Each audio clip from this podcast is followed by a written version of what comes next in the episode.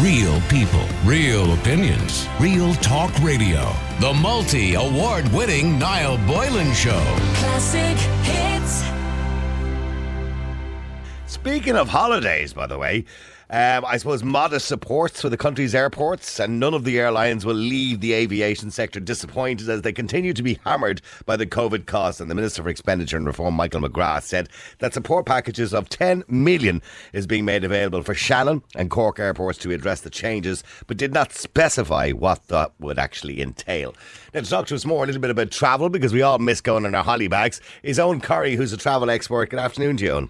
Good afternoon. It wasn't great news yesterday in the budget for the travel industry. It's on its knees. I mean, they're seeing about a, probably a 90% reduction on what they would have saw passenger wise last year. 20 million passengers down because we're not heading away to our favourite sunspots.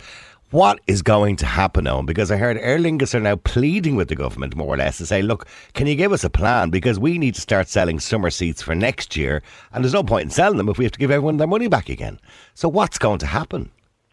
That's pretty much it. Uh, you've summed it up. Aer Lingus last week they put up their summer 2021 schedule. It's an ambitious one. It would have the sort of the frequency of flights we'd have remembered from 2019, three flights daily to Malaga, all of those sort of things. It was quite optimistic. I went on to them and said, uh, "Do you expect to fly these?" And they said that we're not selling anything we don't expect to fly. But what they were looking for really was some sort of um, assurance from the government that they w- it, they wouldn't be arbitrarily reacting to news and putting in bringing in travel bans, uh, the the farcical green list that came in. You might remember. The Well, there is no green no, list at the moment. well, there were no countries with no airports in it. That was supposed to be replaced yesterday by something more coherent, a traffic light system. The traffic light system was panned by the entire aviation industry as soon as it was published because it gives uh, it reduced the lead-in period for new announcements, which was recommended by the, the EU uh, Commission. It went to the minister to be two weeks. The member state says no, 24 hours. 24 hours is no way to make any plans. No, you can't because how can, if I if I want to go on a holiday and I'm and I'm still only due say 2 weeks off for the year and I want to go on a holiday to Spain for 2 weeks and I book it and 2 weeks later that goes onto the the red list so to speak or the red traffic light well then I need 4 weeks off work. My employer is not going to be very pleased with that. So it's it's just never going to work and the, the way we're doing it at the moment the waking up every morning and making decisions strategy is not going to work for industry. It's not going to work for the aviation Aviation Authority. And the concern now is is that they're losing so much money, and many of these airlines are going to go bust. Big questions over very very well funded airlines. Um, for instance, EasyJet um, at the weekend talking about the trouble they're going to run into if they don't get a summer 2021 season. They're one of the best managed, best funded airlines in Europe. Loads of cash, but they're not going to do two summers uh, without running out of it. Um, the, a lot of the airlines that were in trouble are getting a lot of state aid, Norwegian, Alitalia, people like that. It's a question of how long the governments will continue to fork out when they don't get uh, summer 2021. It's all now about summer 2021. Uh, the winter has been written off. Um, the Ryanair reaction to yesterday was sort of to give it a cautious welcome and say the government needs to implement this now.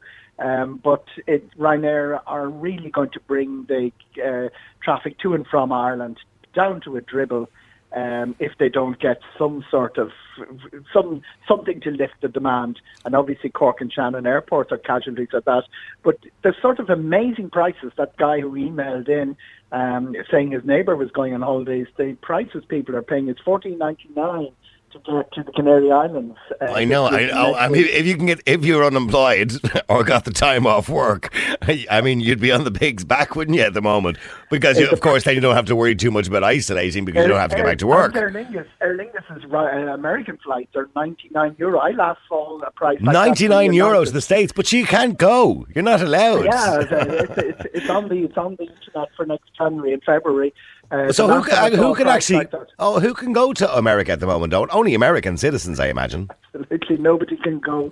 There is that small proviso, but they're expecting things to have changed hopefully uh, the the light will will start shining on America again after the election in November. Well, well, Trump has promised to open America again as soon as he gets re-elected. now, but we'll have to wait and see what happens I there. I think I think there's more likelihood the other crowd will open. But anyway, the the point is that the the, the fares are amazing.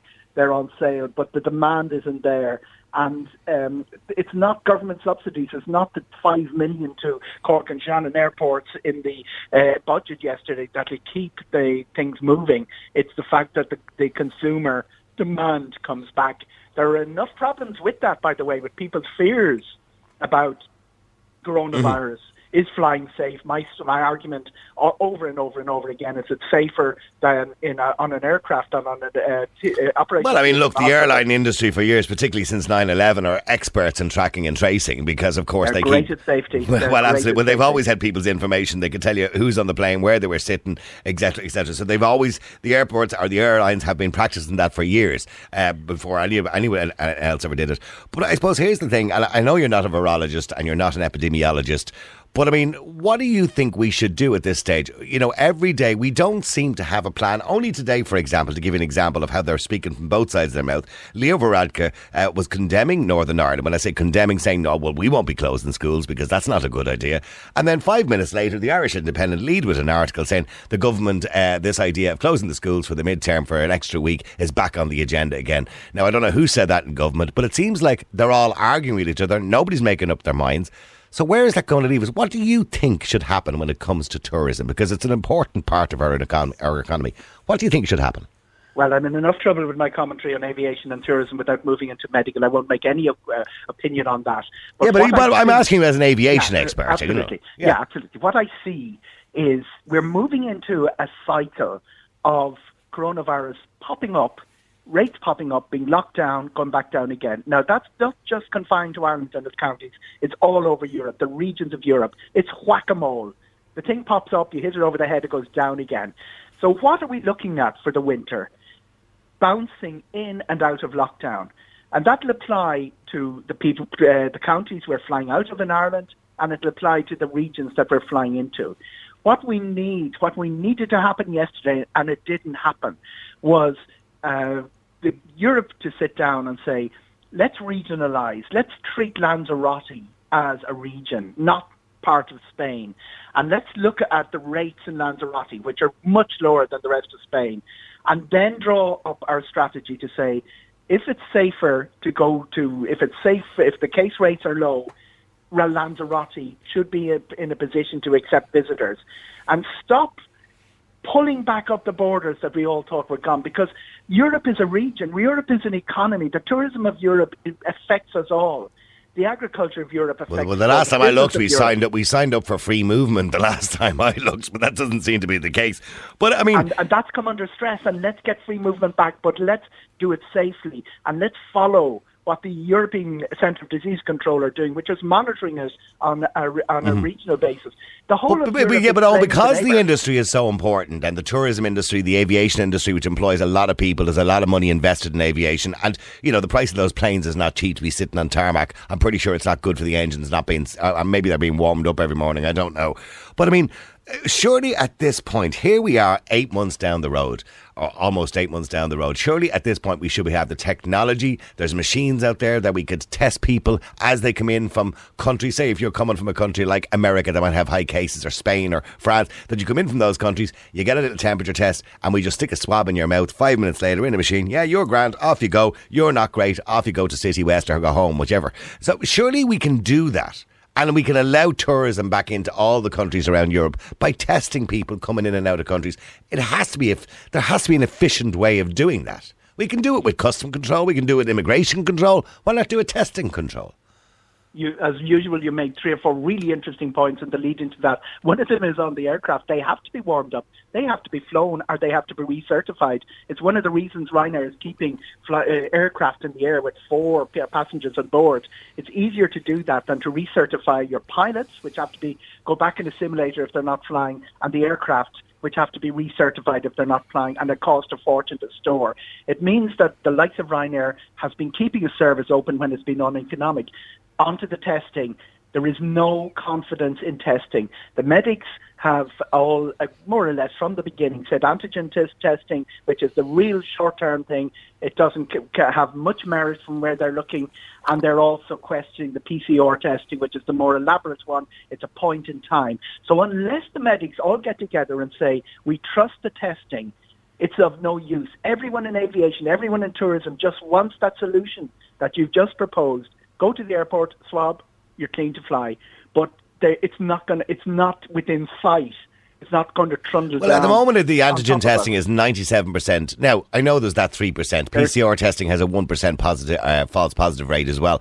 But realistically, we're never going to get something that's 100%. I don't know of a test in anything that's 100%. So we saw that with the cervical cancer uh, scandal going back a few years ago. There's always going to be margins of error. So we there has to be a point where we have a trade-off, you know, for the economy, for people's lives, for our quality of lives, with a small margin of error. And they, who's going to pay for it because uh, obviously they're, they're all looking for the very cheap antigen test, the, the five euro, the ten euro one. Yeah. Whereas most of what's going around now is about 100, 130 if you go into uh, the Royal College of Surgeons to get it done for your pre-test to fly to Germany. So we, but we aren't at the stage where the confidence is there. They, we aren't at the stage where the medics and the people who are making the decisions, that advising the government, have that confidence in testing. Would that we were with the temperature testing, which worked during SARS and was really being used in early in this, had worked, we're still chasing uh, the solution. And history, every single pandemic, they've always been look started off by looking in the wrong, wrong direction. Back to 1918, they thought it was bacteria. 1832, cholera, they thought it was the air. They didn't look in the water. I think when you look back at COVID-19, we, we'll, people would say the first six months were spent uh, chasing the wrong solutions. We haven't got near the solution yet. Back to travel. We need uh, to keep emphasizing again and again and again that what is spreading the virus is not international travel. It's less than 2%. And if we keep our borders open and our planes in the air, the economies work. Not just the economies, trading gets done, essential services move. 43% of the people who work in Irish Health are from outside the country. Philippine nurses, Pakistani, Indian doctors.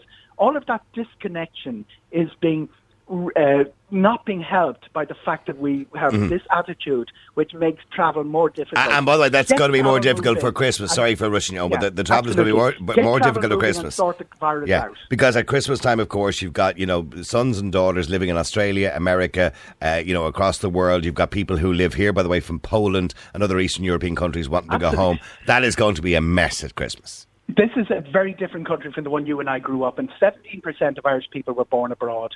They're, uh, they haven't seen cousins, uh, brothers, nephews, nieces.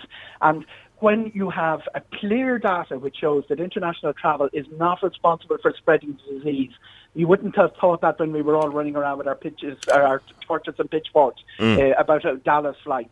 But it's not responsible for spreading the disease. In fact, we can hamper our ability to understand the disease, define the problem and tackle it if we curtail international travel. That's the very clear message that Europe should be delivering, and I hope when it goes from the uh, the states uh, made their, their ruling yesterday, it'll go back to the commission, and something more coherent will come from that. Listen, thank you very much indeed. I appreciate you coming on Oh, the air. Eoghan. Corry, uh, travel expert. Thanks for joining.